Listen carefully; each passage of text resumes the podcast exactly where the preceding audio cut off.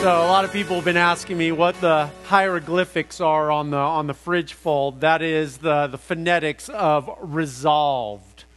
Resolved is a cool word. It uh, means determined, resolute, decided, firm, and purposeful. All words that I think those who are followers of Christ should embody.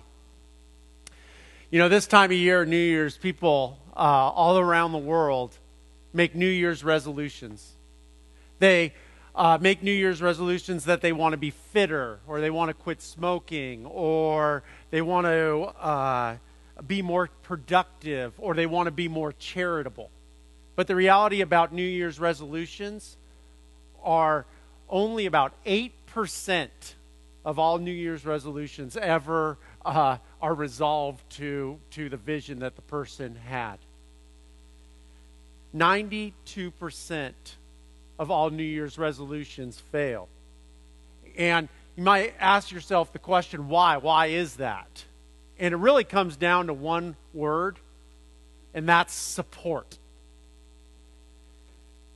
In this new year, in this uh, new building, in this new chapter of, of E3, my prayer is that this is going to be a place of support because when somebody makes a New Year's resolution and joins with others along in their journey toward uh, the vision that God has for life, their life, then that 8% turns into a 66% success rate. Still, you know, not 100%, but your chances are a lot better.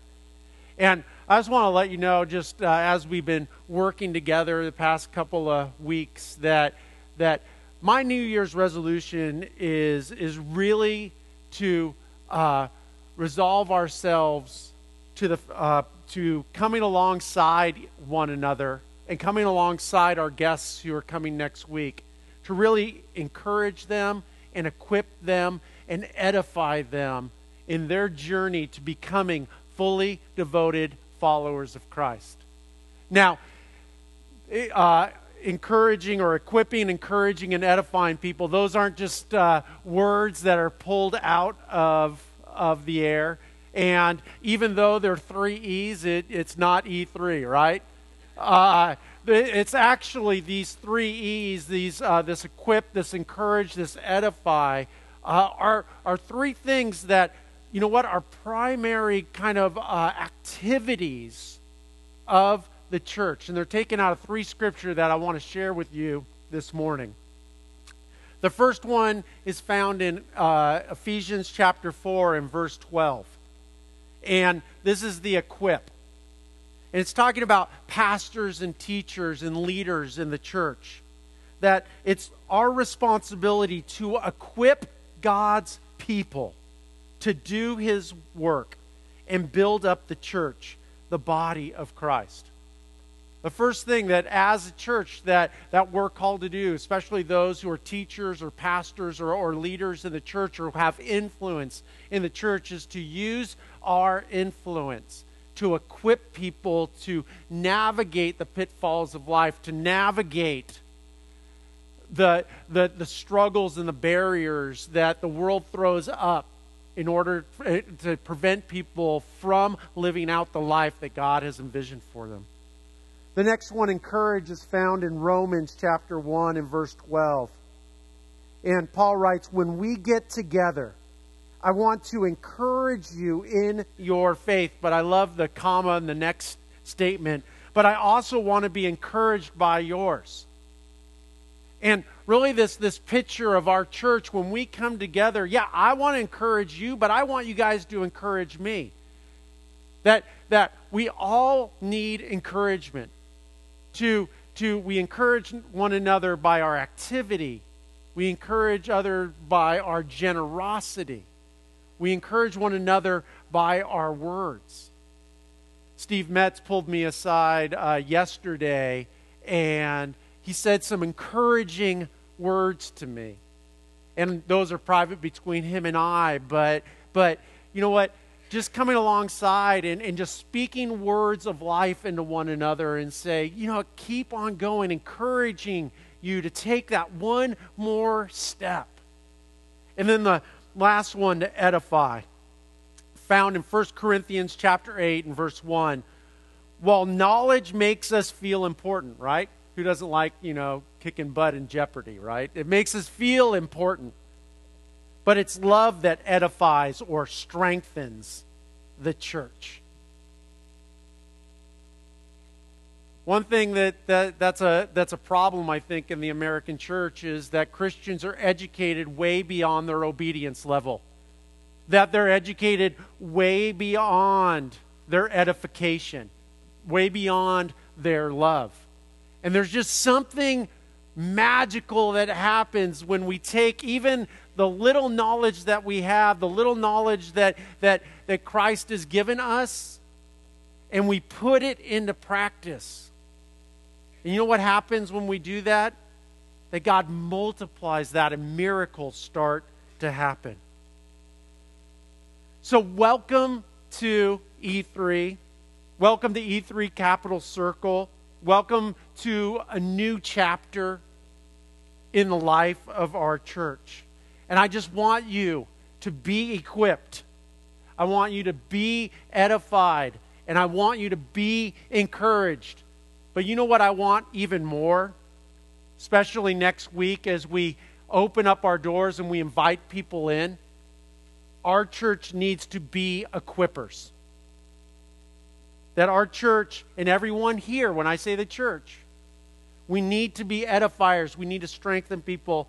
And our church, you, I, everyone here in this room this, this morning, that we need to be encouragers. Because those who will be coming next week, that's what they're going to be looking for. You know, they can get music anywhere, they can get teaching anywhere, but they cannot find what the church is meant to do, and that's equipping, edifying, and encouraging them to take one more step to live out the vision that God has for life, to say, don't give up. God has a plan for you. Over the past week, literally, thousands of hours have been put into this space. There's been 50 plus people working here from morning and far into the evening. And hopefully, you got a chance to walk around and see some of the new space. And if you uh, looked around, you can see that obviously the work is not done yet.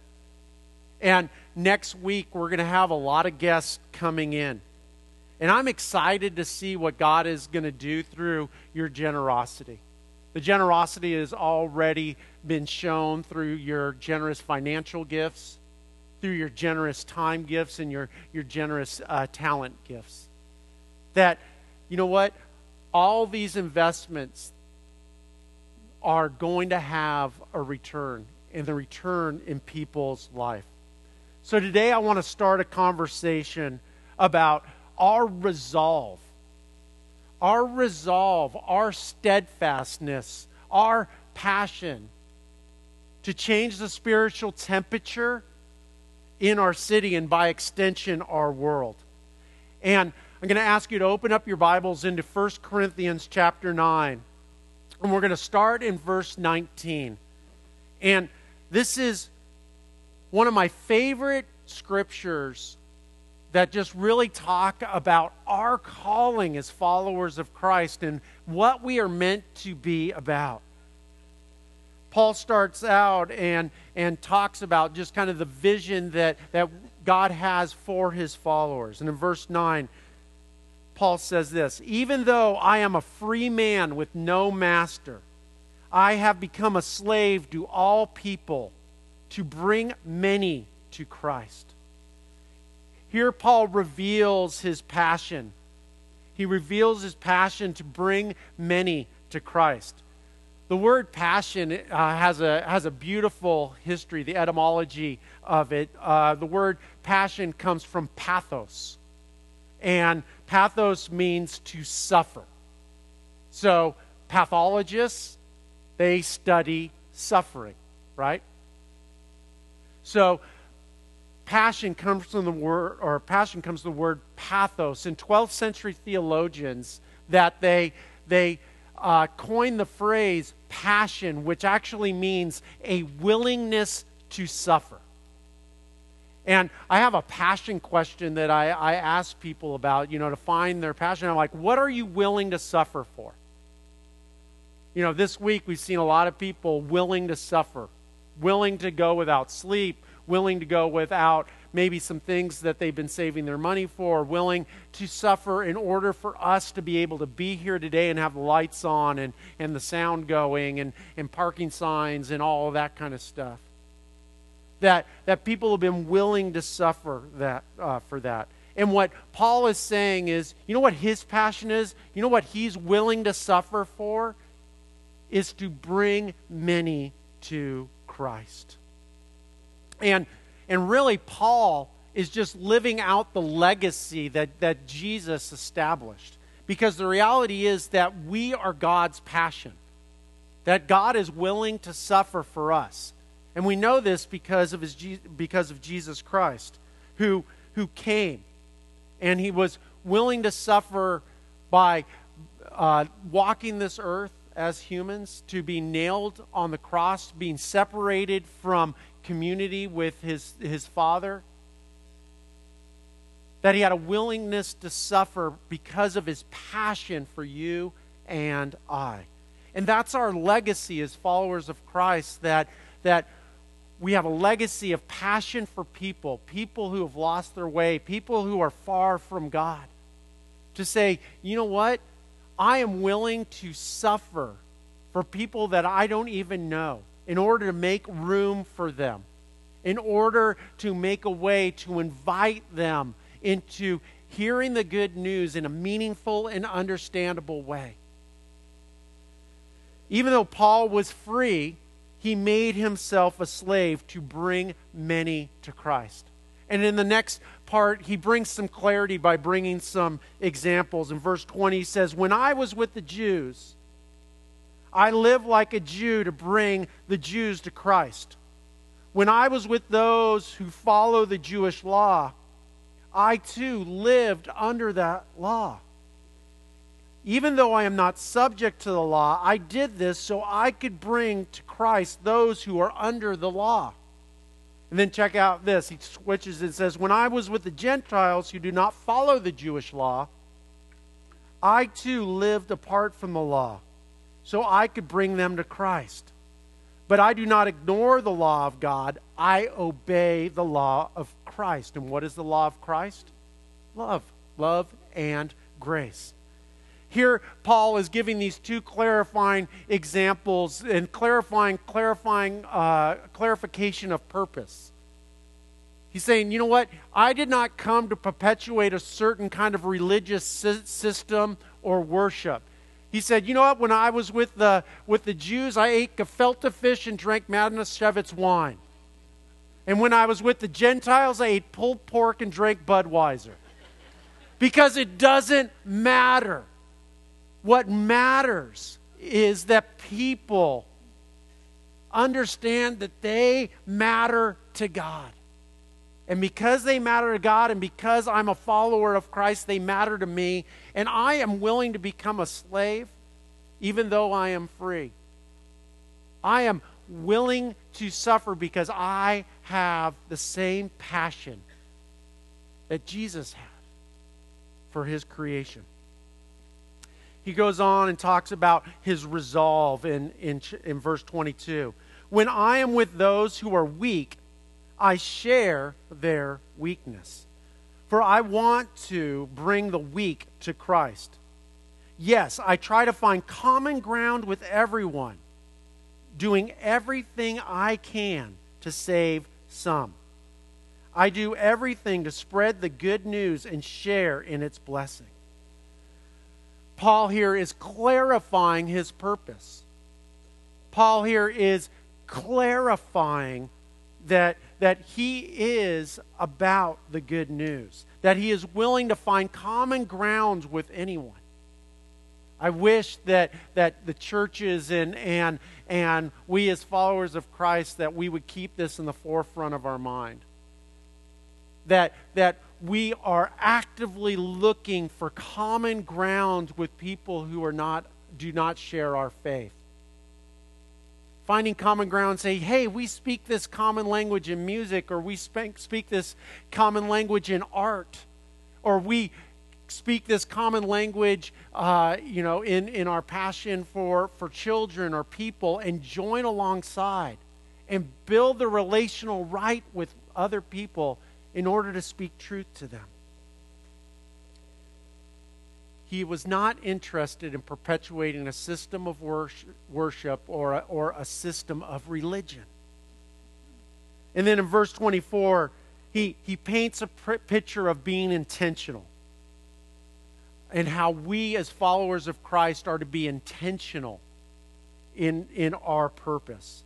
He says, Don't you realize that in a race, everyone runs, but only one person gets the prize? So run to win. All athletes are disciplined in their training, they do it to win a prize that will fade away. But we do it for an eternal prize. So I run with purpose in every step, that he's intentional with everything he does. He's not just shadow boxing. I discipline my body like an athlete, training to do what it should. Otherwise, I fear after preaching to others, I myself may be disqualified. I love this uh, just kind of section of Scripture. Uh, I believe that Paul was a raving sports fan, that he, he loved sports. He uses sports analogies all the time. And I love this one that he's actually, uh, he's in Corinth here and in Corinth was uh, held what was called the Isthmus Games. And that was one of the four major games of the ancient world. You know, we have like the Super Bowl or the, or the College World Series uh, or uh, the NBA playoffs or, or different things like that, that, you know what, we change the pattern of our lives to watch it. Well, in the ancient world, it was no different that they had four major games. And one of these games, major games, was in the city of Corinth. And this is where he's writing this letter. So he obviously, you know, this is resonating with people. And in the Isthmus Games, uh, uh, it featured wrestling, it also featured uh, boxing. It also it featured chariot racing, but the biggest event of all was the running race. And, and the Isthmus Games uh, was different than all other games in the ancient world because it was open to any free person, any free man, as long as they were willing to submit themselves to 10 months of rigorous training and strict dietary laws. And he's talking about this, and, and when he's saying, look, they run the race, they run it with purpose, they do it with purpose in every single step that he's, he's touching into this kind of collective sports mentality of the, of the church in Corinth. And in Corinth, there was this huge uh, arena where uh, uh, archaeologists uh, believe that up to 100,000 people could, could watch a running race in this, in this arena. And in the middle of the arena was this oval track. It was 606 feet long. And so that's about two football fields. And in the middle of that track was three columns. In the first column, it said um, Excel. And in the next column, it said Hasten. And then at the far column, it said turn. Because it was not a straight race, it was an oval. And I, I love this, you know, this, you know, that this idea of, of this race and, and this idea of, you know, encouragement along the way. That when they start out on the race, that they, they see the word excel. Get up to speed. And as they were running and, and they were going along and they were maybe saying, okay, I'm, gonna, I'm a little bit tired, I'm going to settle down a little bit, they would come up to the next column where it would say, hasten. To keep on moving, to, to quicken your step. And then to get to the, the, the, to the end or where it looks like it's the end, when they see this pillar, it says, Turn. And then when they turn and they're coming back, they see the same columns again, but the columns mean something different now. That the word hasten doesn't mean hasten that you're just beginning the race, but hasten you are continue you're coming toward the end. And then you come to that final column where it says excel, sprint to the finish. Have a passion to win. Be willing to suffer for a little bit longer in order to achieve the prize.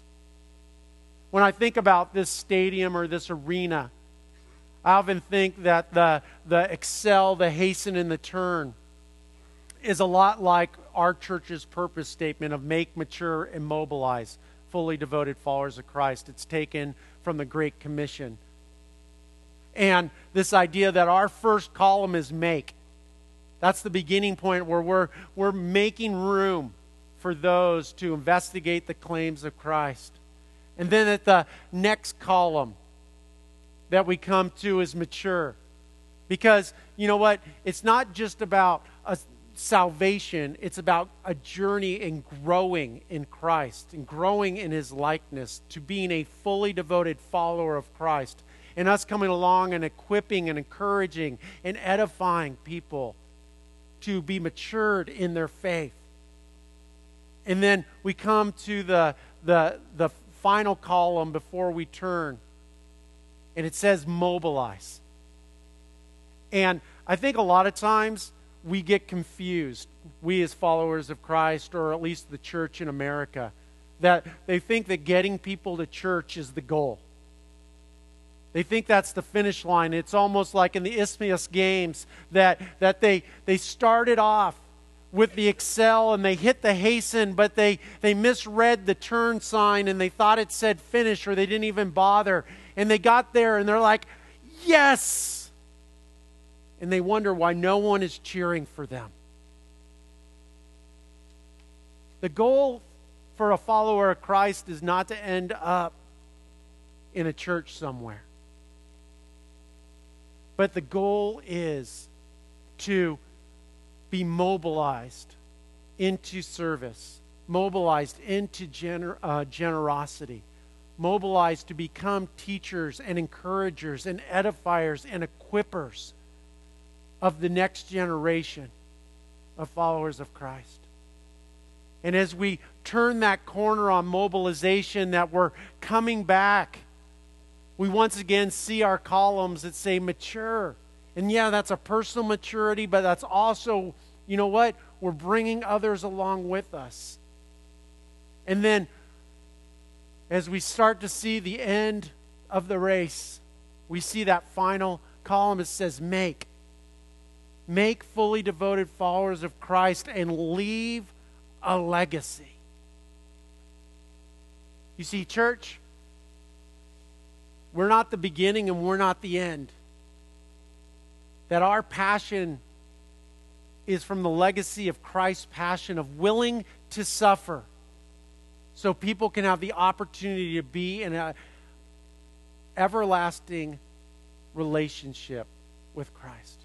It's what we do. And I believe when, when we finish the race,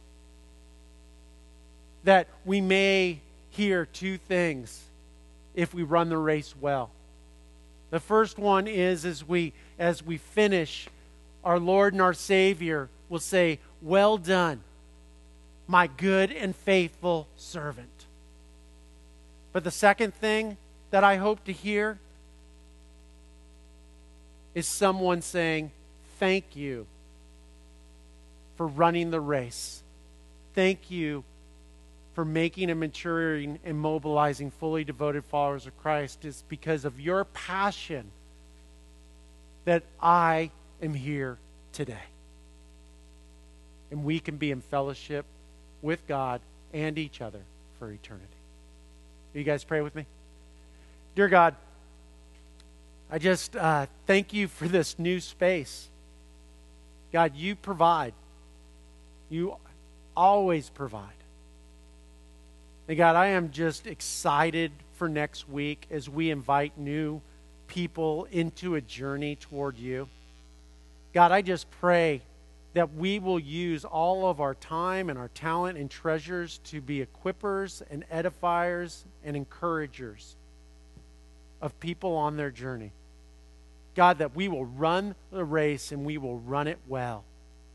That we will excel, that we will hasten, and we will not stop at the turn, but we will turn and hasten again and excel toward the finish to hear those words from you, from our Savior who had a passion for us.